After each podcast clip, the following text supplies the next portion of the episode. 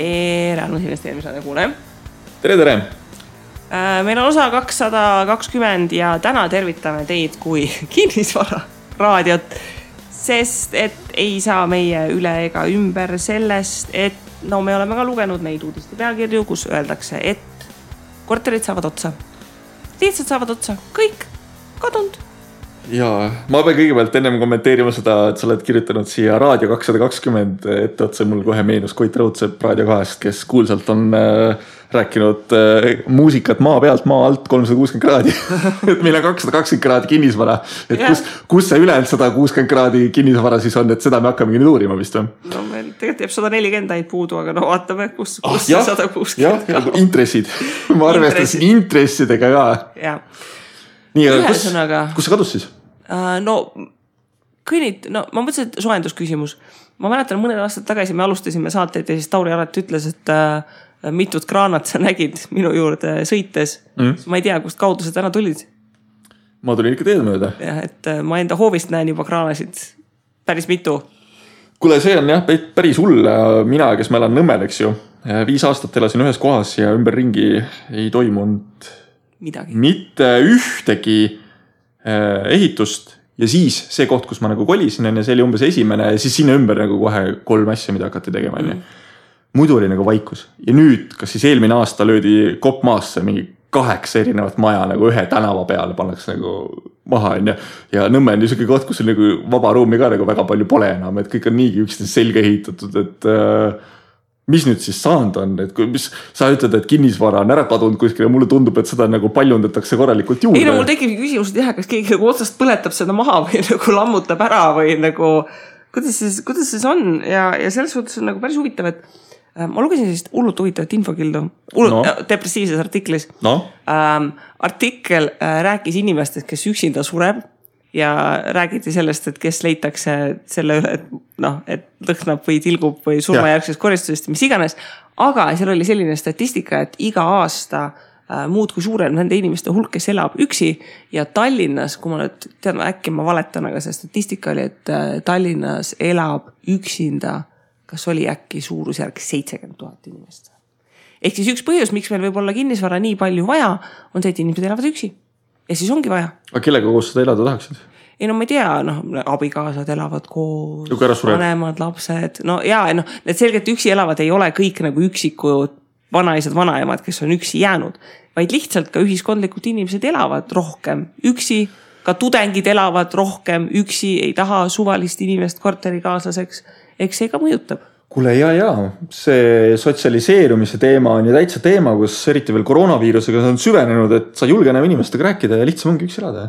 jah. oledki kodus, hea rahulik. kuule, aga sellel üürivannil oleks sul täna ju äriideed. no ei, no see üürivann oleks, ma isegi ei tea, ma, ma tean, kui palju ta praegu maksaks, see oleks väga absurdne. aga äh, meil oli see naisinvestorite kinnisvarakonverents siin märtsis ja, ja seal ka maaklerid tõid välja sellist huvitavat koroona mõju. et nemad juba siis märtsis ütlesid, et äh, hinnaralli nagu ei, juba siis läksid tehingud nagu üle nagu selle ask nagu hinna mm. -hmm. Läks juba ülepakkumises kõigeks muuks, aga et kui muidu arendustel väga tihti on see, et nagu ühe-kahetoalised on esimesed, mis on läinud, investorid ostavad ta-ta-ta. et siis praegu pidi olema ikkagi väga selgelt näha trendi, et arendustes lähevad enne isegi kolme ja neljatoalised. et inimesed, kes on aasta aega olnud kodus lastega, abikaasaga pidanud kodukontorit tegema, mida iganes, lihtsalt tahavad seda pluss ühte tuba. ja kuna nad juhtumisi ei ole väga kuskil käinud, reisinud pole saanud kinos, teatris, mida iganes pole saanud käia ähm,. on nagu raha üle ka ja, ja ostetakse ja ostetakse maju, ostetakse krunte ridakad liiguvad, et noh, põhimõtteliselt kui sul hakkabki nagu ühest otsast pihta, et kõik tahavad oma pluss ühte tuba või tahavad oma murulapikest suuremaks või mida iganes, nagu siis äkitselt see rahvastiku liikumine nagu hakkab. ja siis hakatakse kütma mingit nõmedat artiklit, et ostetakse kinnisvara nagu kinnisvara saaks otsa.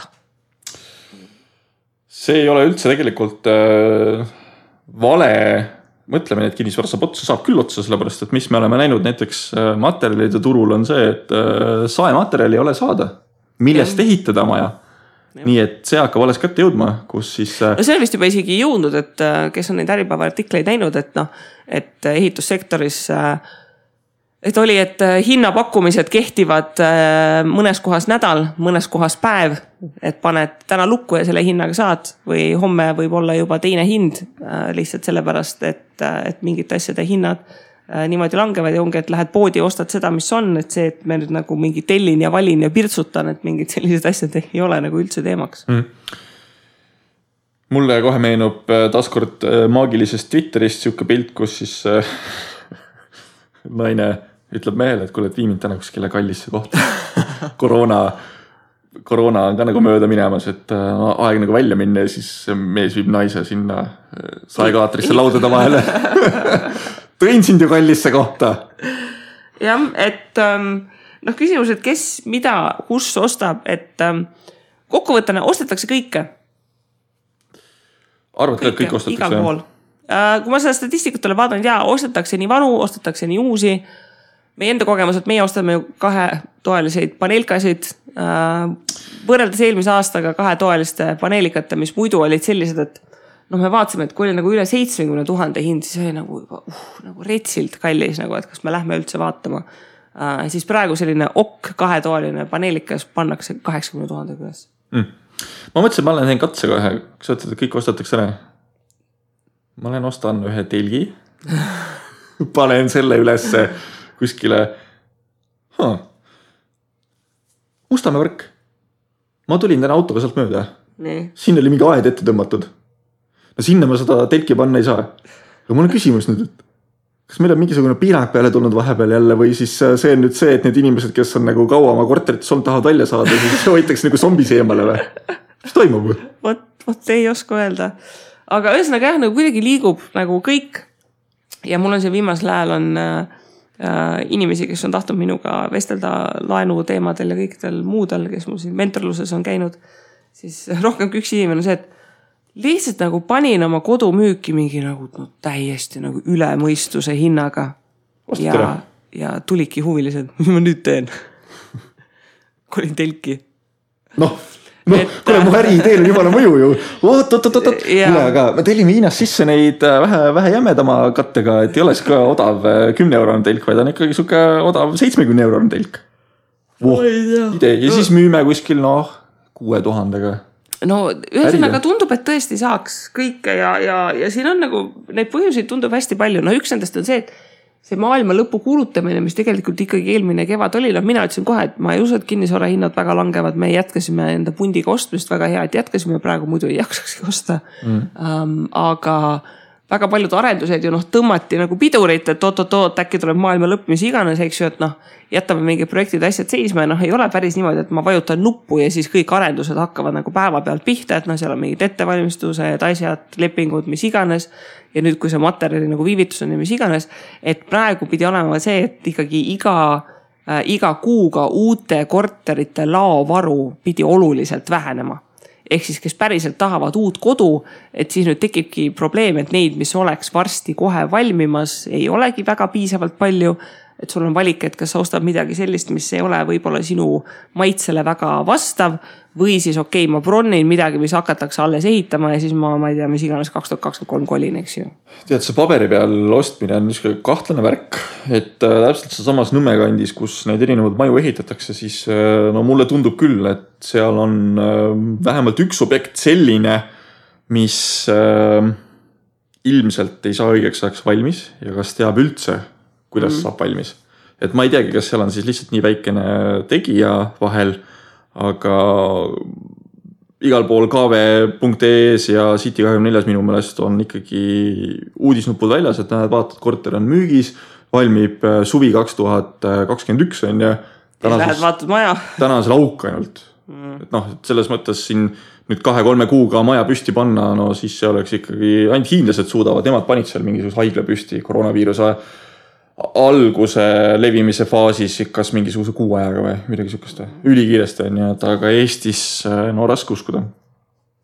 jah, ja no vot nüüd ongi keerukas selle koha pealt, et äh, noh, ebakindlad ajad soosivad suurarendajaid, sest et väikeste arendajatega ongi see probleem, et appi-appi nagu äkki ta läheb ümber, eks ju, äkki ei saagi valmis, noh mm -hmm. mis iganes samas praegu nagu noh, külajutud räägivad ja mida siin eri foorumites ja noh, mida kinnisvarainvestorid ka räägivad, et noh, mõned arendajad pidid isegi võlle äh, välja ostma. sellepärast, et neil on uus ostja, kes on nõus ah, nii palju üle maksma. ma, ma nagu mõtlesin praegu, sa ütlesid võll on ju, et sihuke korralik saja kolmekümne kilone musklis äh, jõuline Ja, Gennadi ja. on ju, aga tegelikult. võlaõiguslik leping, et Jaa, noh, lihtsalt, kui jaa. sa kodu ostad, sa sõlmid kõigepealt selle võlaõigusliku lepingu ja, ja siis hiljem asjaõigusliku, kui asi valmis saab. Aga kuna, kui nõudlus on väga suur, siis võlaõiguslikku teatud tingimustel katkestades ähm, võib trahvi makstes pääseda välja ja kui arendajal on soov seda teha. sest et järgmine ostja on nõus kallimalt ostma, siis noh, ilus ei ole, aga aga vaata nüüd, kus on äh,, kus on äriidee, investeerimisidee. Lähed bronnid äh, ära äh,, teed võllid ära ilgele hunnikule korteritele ja siis no kui oleks kalli raha aga tead, kui oleks eelmine kevad ähm, ennustada suutnud äh, seda äh,, siis ähm, why not, miks sa küsid mult? oleks selline business olnud. no päris sellist lendu tegelikult ei suutnud ikka nagu keegi ennustada. Kinnisvara poolest jah äh,, mitte nii väga, aga seda meelt olen ma ikkagi päris tugevalt, et tegelikult äh, inflatsioon saab olema meil tulevikus päris tugev äh,. noh, see inflatsioon loomulikult tuleb võtta, eks ju, kolmeks komponendiks lahti, et ähm, kui me räägime näiteks ähm, telefonidest, mobiiltelefonidest. jah, okei okay,, kiibi puudujäägid on ka teemaks täna ja mobiiltelefone võib-olla ei saa nii palju ehitada või teha ja samamoodi ei saa autosid teha, sest noh, chip shortage on ikkagi teema. aga suures plaanis, kui asi justkui normaalselt toimib, majandus normaalselt toimib, siis iga septembrikuu äh, Apple laseb minu meelest uue telefoni välja, on ju ja üldiselt on see, et jah, viimasel ajal natukene hinnad ka tõusnud, aga suures plaanis on hinnad ikkagi suhteliselt sarnased, aga mis sa saad, sa saad äh, iga aasta sa saad uuema telefoni, mis on äh, võimsam, parem ja, ja mõistlikum, eks ju. Kui me vaatame no mõistlikum on nüüd nagu noh, selles mõttes, et äh, ma pean jällegi jõudluse perspektiivi silmas, et äh, kas jah, sellise telefoni ostmine on mõistlik, see on omaette küsimus, aga telefon iseenesest funktsionaalsusest muutub nagu mõistlikumaks. seal tegelikult on ju deflatsiooniline olukord, kus äh, kui sa ootad aastakese, sa saad sama raha eest sisuliselt parema.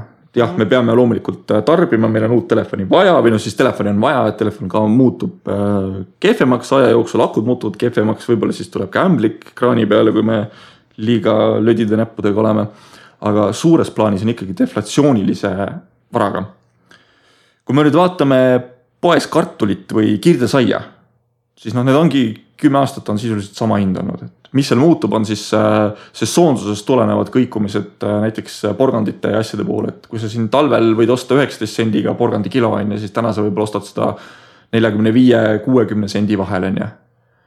ja kui uus äh, hooaeg peale tuleb, siis talvel jälle sa ostad seda üheksateist sendiga, sest seda on nii palju, et samamoodi ka kartul ja noh, mis siis ei muutu, võib-olla on siis seesama kirdesai eeldusel, et vilja hind ei muutu, küll aga vilja hind on ka nüüd muutumas, aga suures plaanis kirdesai maksis kümme aastat tagasi nelikümmend senti päts no nelja euri peale ei tõuse, eks ju. ja, ja ta maksab ka tõenäoliselt neljakümne sendi pluss-miinus siis see kümme protsenti ka on ju täna, et siis kümne aasta jooksul sisuliselt hind on nagu nullis olnud.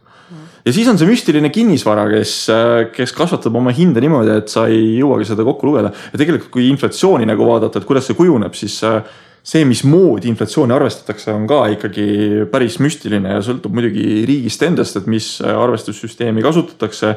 aga fakt on see, et isegi kui inflatsioon numbriliselt öeldakse, et väga palju ei muutu, on ju, siis äh, jälgige erinevaid neid asju, jälgige tehnikat või te tehnoloogia asju, mida pakutakse teile jälgige igapäevast toidukorvi ja siis jälgige sellist äh, muud asja, näiteks noh, seesama kinnisvara või siis äh, mõned suuremad ostud, noh autod või no ma ei tea ka kallimad jalgrattad või. et kuidas nagu nende dünaamika siis seal, sealhulgas muutub ja see tegelikult annab meile siis selle pildi kätte, et äh, mida me võiksime üldse loota ja kui sa nüüd. kui sa nüüd küsid, et kuhu siis nagu see elu edasi läheb, siis ma ütlen, et jah, et kirdesai noh, tõenäoliselt liiga palju hinda ei kasvata, sul see telefon ka võib-olla ajutiselt äh, natukene kasvab hinnas, sellepärast et kiipe ei ole. aga kõik muu selline asi, ma arvan, et noh korterid, majad, kinnisvara juba kasvab. reisid lähevad ühel hetkel kalliks, sest nüüd on selle koroona tõttu vaja igasuguseid muid äh, teenuseid sealjuures tarbida, kas siis teste teha, kas siis vaktsineerida lasta ennast või kuskil oodata karantiinis või hajutada, eks ju, et lennukid ei saa ka no võib-olla rahvas nii koos olla. et äh, selle tõttu ma arvan, et äh, vähemalt siin lühikeses perspektiivis need asjad muutuvad ikkagi märkimisväärselt kallimaks kõik nii, aga me läksime kinnisvara teemast suhteliselt sujuvalt eemale. aga mis on ka loogiline, sellepärast et kui kõik inimene lähebki kallimaks. ei saa reisida, peab kodus istuma, siis tal ongi vaja suurt kodu. kusjuures, kui sa mõtled selle peale, et äh, kui sina olid noor, no mitte, et sa praegu vana oleksid, aga, aga, aga kui sa olid äh, sihuke noh, viisteist, kümme kuni viisteist, elasid kodus ja kui sa võrdled nagu tänast seda olukorda, et äh, kus sa, kus, kus äh, no okei okay,, sinu lapsed veel ei ole kümme või viisteist, aga kui nad ühel hetkel saavad kümme, viisteist. kui palju on tegelikult kodud ka muutunud, palju nad suuremaks on läinud ja kui palju nüüd see koroonakriis võib tegelikult turgu selles osas muuta, et. ei no tegelikult on see point, et ähm, mingil hetkel hakkasid ikkagi kodud minema nagu natukene noh, ütleme, kui me räägime nüüd Tallinnast spetsiifiliselt mm.. Ähm, Tallinnas nagu mingil määral hakkasid minema väiksemaks, et tavaliselt, et see laste magamistuba oli sul mingi kaksteist, kolmteist ruutu, eks ju. noh, ma olen siinkohal helitatud, et ma olen nagu Rakverest pärit, ma elasin vanas talumajas, mis sai see klassikaline neli tuba allkorrusele vaata, kus sai ringiratast läbi joosta liiga, kuni üks uks nagu kinni ehitati, eks ju nime pidi vastu ust, pohh. ja, aga, aga selle koha pealt, et äh, noh vahepeal ja noh, ütleme nagu mingil määral üürikinnisvara on siiamaani väga see, et sul on nagu minimaalselt ruute, maksimaalselt tube, eks ju Mm -hmm. et äh, kuuekümne ruudune kolmetoaline on nagu kõvasti parem kui kuuekümne ruudune kahetoaline, eks ju. et noh, see, et meil on nagu eraldi toad, ta-ta-ta ähm,. aga noh, nüüd ongi see, et kui inimene nagu võttis mingi optimaalse tubade arvu ja siis nüüd äkitselt oli vaja emal teha kodukontorit, isal teha kodukontorit ja lapsel vaja nagu videotunde, siis no lihtsalt noh, ei mängi nagu mitte kuidagi nagu välja. et ta on väga-väga selles suhtes praktiline, praktiline vajadus aga noh, mis on see üldisem trend, on ikkagi see, et noh, noh, kuulge, vaatame nagu naaberriiki, vaatame Soomet, Rootsit, vaatame Kesk-Euroopasse. Eestis on tavalisel keskmisel inimesel olnud Tallinnas elada siiamaani suhteliselt odav. kui me vaatame teiste riikide ikkagi kesklinnasid ja pealinnasid ähm,, noh, inimesed ei jaksagi osta, et noh, ma ei ütle, et see trend on hea aga noh, olete te vaadanud nagu, mis teistes riikides toimub. et ilmaasjata Rootsis need eluasemelaenud ei venitatud vahepeal mingi mis iganes kaheksakümne aasta peale, sest et see kinnisvara oligi nii kalliks läinud, et sa ei jaksanudki ähm, seda välja maksta, eks ju ähm,. et jah, noh, praegu nagu väga rõhutatakse, et meil tuleb see kaotajate põlvkond, kes nagu ei jaksagi osta. aga noh, see laks oli nagu mingil määral paratamatu, et noh, äkki ta nüüd siis tuligi nagu päriselt ära ja see on laias laastus tõmmanud samas üüritootluse allapoole, mis raputab nagu mingi hulga üüriinvestoreid turult välja mm.. kes, kes ei suuda nagu optimiseerida mm. oma, oma tegutsemisplaane. Ma võib-olla olin natukene selles, selles mõjus praegu, et kui me vaatame just äh, täpselt seda Tallinna ümbrust, eks ju, et väga palju ja väga kiiresti on ka mitte ka Tallinn, vaid ka Tartu näiteks või, või ka teised linnad on linna äärde on hakatud ehitama siukseid eeslinnasi ja need majad on ikkagi suuremad kui, kui üldiselt need korterid, mis siin linnades on. Ja minu nagu eeldus baseerus nagu tegelikult natukene sellele praegu, et sul võib selles mõttes küll õigus olla, et jah, kui ma hakkan mõtlema, et kortermaju vist eh, tehakse küll niimoodi, et mingi hetk oli aina popim see, et kui palju sa suutsid äh, ruutmeetreid või kui vähe sa suutsid ruutmeetreid panna ühe kolmetoalise alla. ja, ja, ja see, see trend ka kindlasti nüüd muutub ma olen ikkagi suhteliselt veendunud, et inimesed saavad aru, et noh, kui noh, see viirus iseenesest tuli meile üllatusena, aga ta ei oleks tohtinud tulla. ja ma arvan, et äh, sellise viiruse, viirusliku äh, plahvatuse äh, tulevik on ikkagi veel sihuke, et meil võib olla mingeid muid viiruseid veel tulemas, mis siis sisuliselt meid siin maha niidavad ja ma arvan, et inimesed vähemalt lühikeses perspektiivis äh, kui nad juba ei ole ostnud, siis nad mõtlevad selle peale, et kuidas saaks äh, maale kolida näiteks. distantsilt saab tegelikult kogu töö ära teha. see jällegi viib seda elamispinda suuremaks. nii palju, kui ma olen äh, maapiirkondades käinud ja inimestega rääkinud, siis kõik ütlevad, et nad, meil siin tead kümme aastat tagasi suri viimane naaber ära ja nüüd ootamatult on äh, igas kandis on mingisugune naaber tekkinud juurde on ju, et inimesed on tegelikult ostma hakanud küll. nii et kinnisvara no,. iseasi, kas seal ongi nüüd see point, et äkki sa ostad maa maja, kodu ja siis hoiad linnas oma korterit, et noh, kui vaja, käid linnas. ja, ja, ja, ja nii on ilmselt ja kui sul tekib jälle olukord, kus sa pead kodus olema, võtad oma lapsed ja kassi ja koera kaasa ja oledki seal ära. ja kuna enamus tööd saab täna ikkagi ära teha, kui sa just jah, liinitöötaja ei ole, aga kui sa oled arvuti taga töötav kontoriinimene, sa suudad selle kodust ka ära teha, siis ei ole tõesti vahet, kas sa magad äh, kodus äh, magamistoas koos arvutiga töö ajal või oled sa maal palmi all? Vabandust, millel palm on männid. Männi all, maal männi all. ei no selle koha pealt ähm, noh, ühiskondlikud trendid vahepeal liiguvad ja noh, ütleme need, kes hetkel tahavad oma esimest kodu osta, kes on kindlasti meedias neid artikleid nagu on ikka ägamisega kõvasti olnud, et ei saa osta ja noh, ongi nagu ongi jama. Ähm,. aga noh, samas nagu teiselt poolt, et äh, oleme nagu hullult nagu liberaalsed riigid ja siis nagu see, et kuidas natukene, natukene noh, kinnisvara hind ju ei kahekordistunud nagu halloo, kinnisvara hind tõusis nagu mingeid loetuid protsente. ja siis hakkas nagu saelaudu tulema artikleid, et meil turg kuumenenud üle, äkki tuleks äh, äh riigipoolseid samme, Eesti Pank hakkab tegema mida iganes, et äh, kinnisvaraturgu jahutada. noh, nagu mul tekkis, et nagu ah, et nagu mis asi seal pihta hakkas kohe. kas aga mis sa, mis su arvamus on, kas nad peaksid seda tegema? kas keegi peaks oma karvase käega tulema siia vahele ja ütlema, et kuidas on õige? no mida see jahutamine siin nagu, et nagu tead, kui sa ütled, et me nüüd hakkame äh, laenu võtmist tegema veel keerulisemaks, et nagu mis siis arvad, et kõik, kes veel ei ole nagu paanikas tormanud turule, siis nagu tormavad no,. et täna... äkki siis tõesti enam ei saa?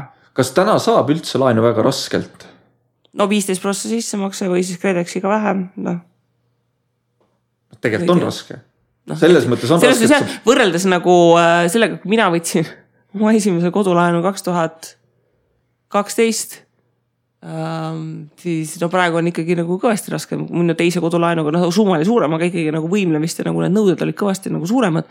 et selle koha pealt, et noh kui küsimus on nagu selles, et appi hinnad tõusevad, noored ei saa osta, siis see, et kui me teeme laenu saamise veel raskemaks, näiteks, et veel suurem sissemakse nõue on, no mida nad siis saavad osta? no aga siin on ka see küsimus, kui me vaatame nüüd näiteks Vene aja peale tagasi, kus siin ehitati noh, jah, riiklikus korras hästi palju neid äh, korterelamuid, kuhu siis inimesed ära majutati, on ju. ja kui sa nagu mõtled selle maja fondi peale, siis tegelikult äh, meie vanemad said ka ikkagi kolida ju uude koju enamasti.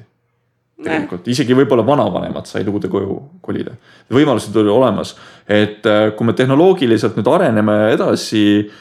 Äh, me teeme justkui ennast äh, vastupidavamaks või siis kriisikindlamaks.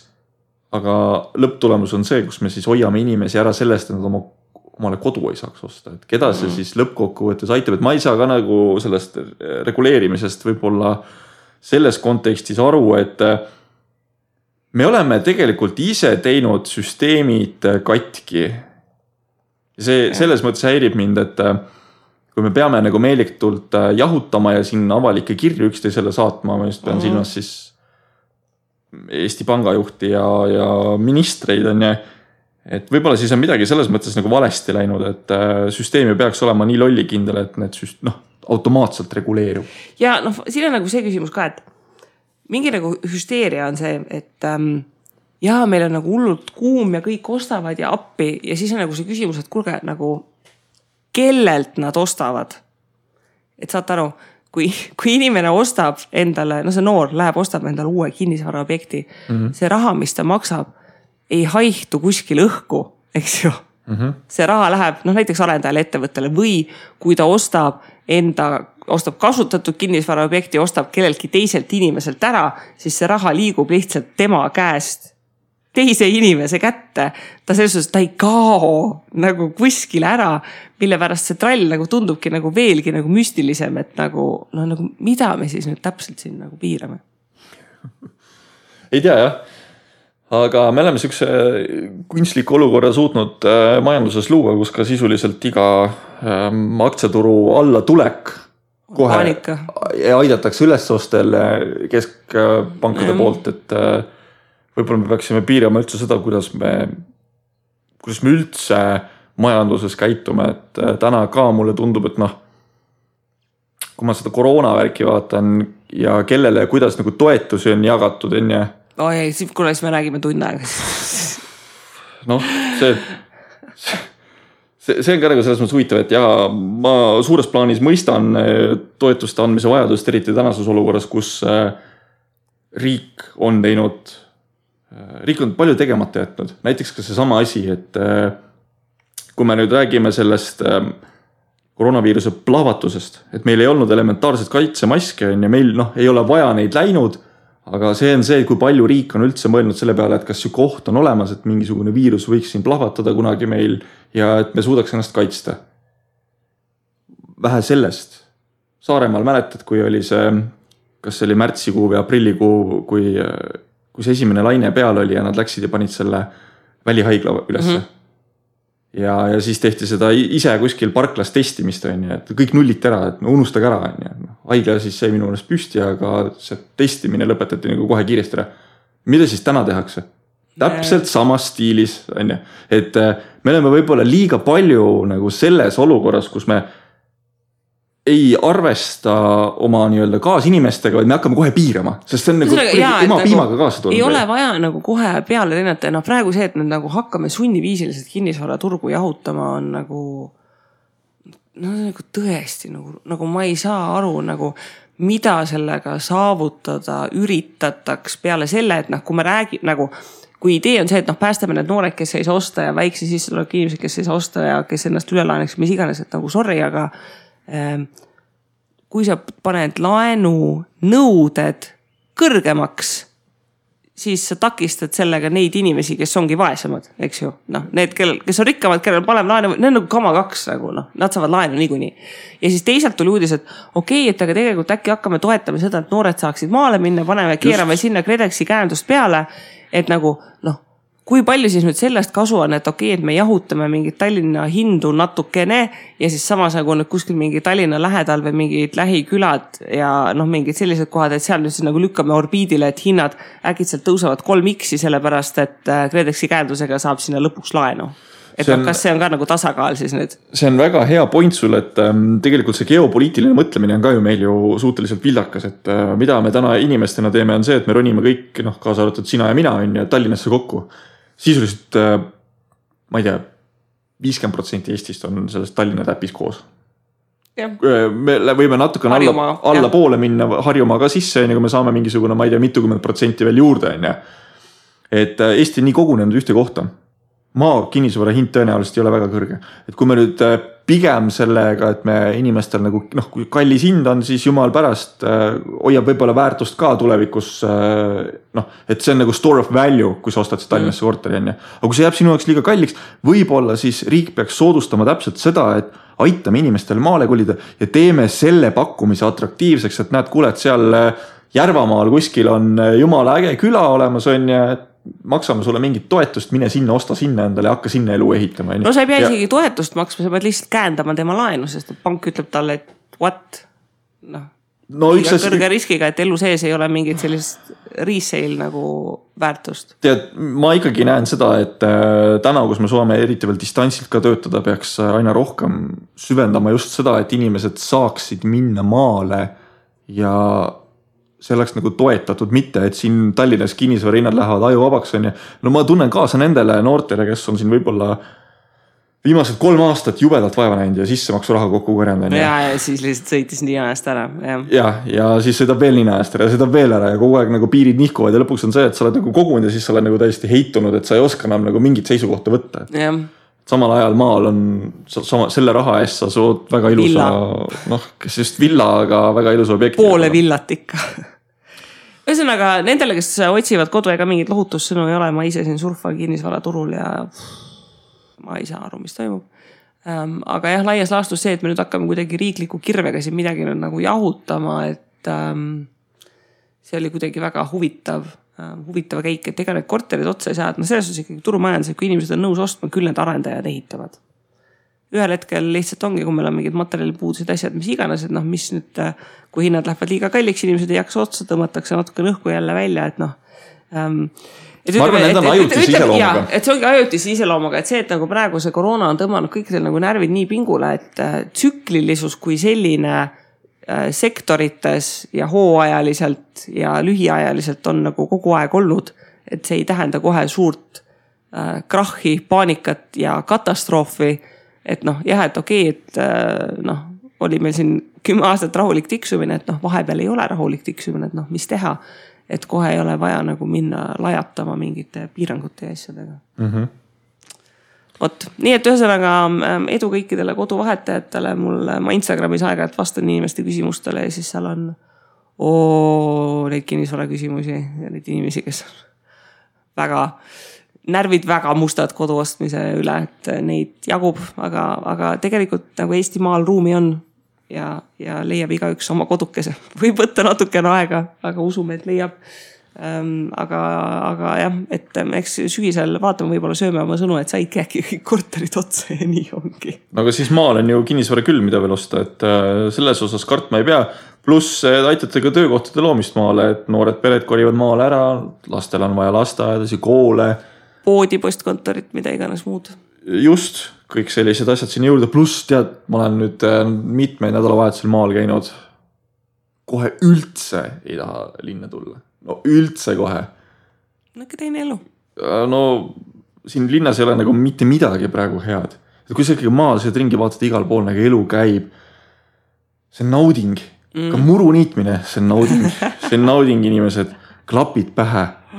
ja ma ainult äh, ootan seda momenti. niidaks et... naabritel ka ära ja. ja kusjuures ma niitsin, äh, niitsin muru ja kuulasin äh, ühte Ameerika podcast'i, kus nad seal farmland investing ust nagu rääkisid, et kuidas siis äh, põhimõtteliselt Bill Gates'ile vastu saada, et Bill Gates on äh, kas Ameerika suurim maainvestor mm.. ehk siis tal on portfellis korralikult erinevaid maa, maalahmakaid ja sealhulgas ka siis talusid ja rantsusi, kus kasvatatakse erinevaid kultuure. ja siis mõtlesin seda, et samal ajal Eestis siin RMK, mis seal Häädemeestel toimus, oled kuulnud või?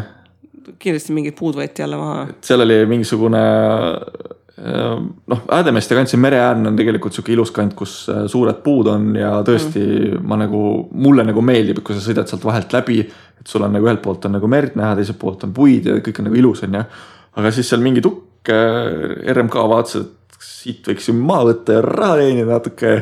Davai, mõeldud tehtud, aga kohalik rahvas sai sellele peale ennem kui, kui olukord juhtus ja hakkasid nagu vastu, et kuulge, ei lõpetage ära, et see on ikkagi ju ilus kant siin, et mis te no maha võtate, et kõiki metsi ei pea maha võtma, et minge majandage siin kümme kilomeetrit eemal on küll küll metsa teil on ju, et lõhkuge seal.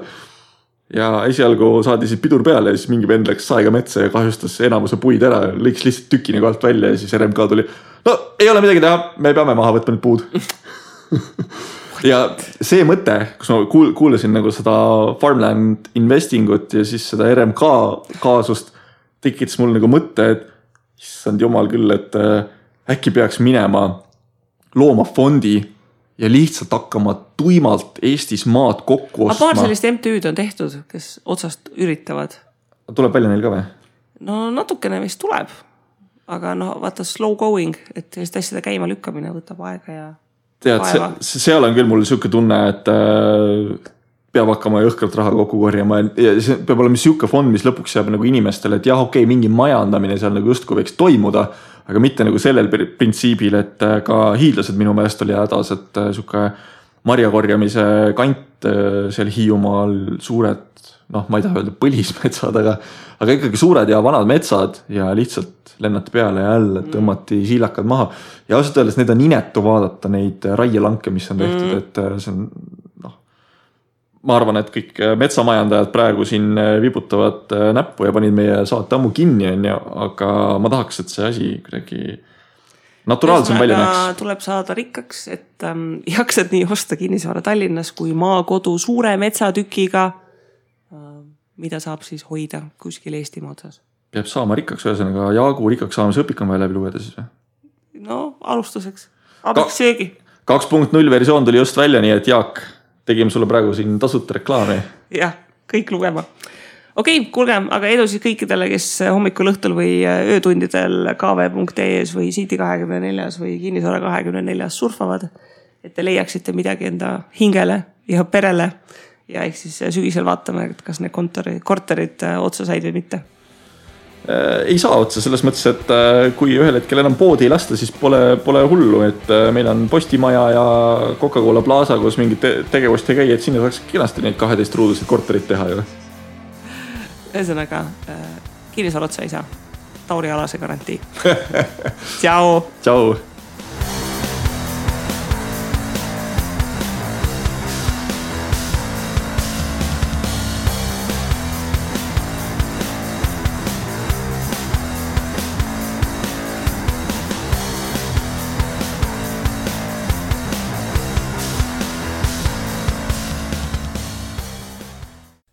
Investeerimisraadios kuuldud tuleb käsitleda kui meelelahutusväärtusega informatsiooni. me ei jaga investeerimisega maksunõu ning kuigi püüame edasi anda võimalikult täpset teavet, siis igasugune investeerimisrisk jääb investori enda kanda. ükski investeerimisraadios nimetatud tehing ei kätke endas soovitust antud vara osta või müüa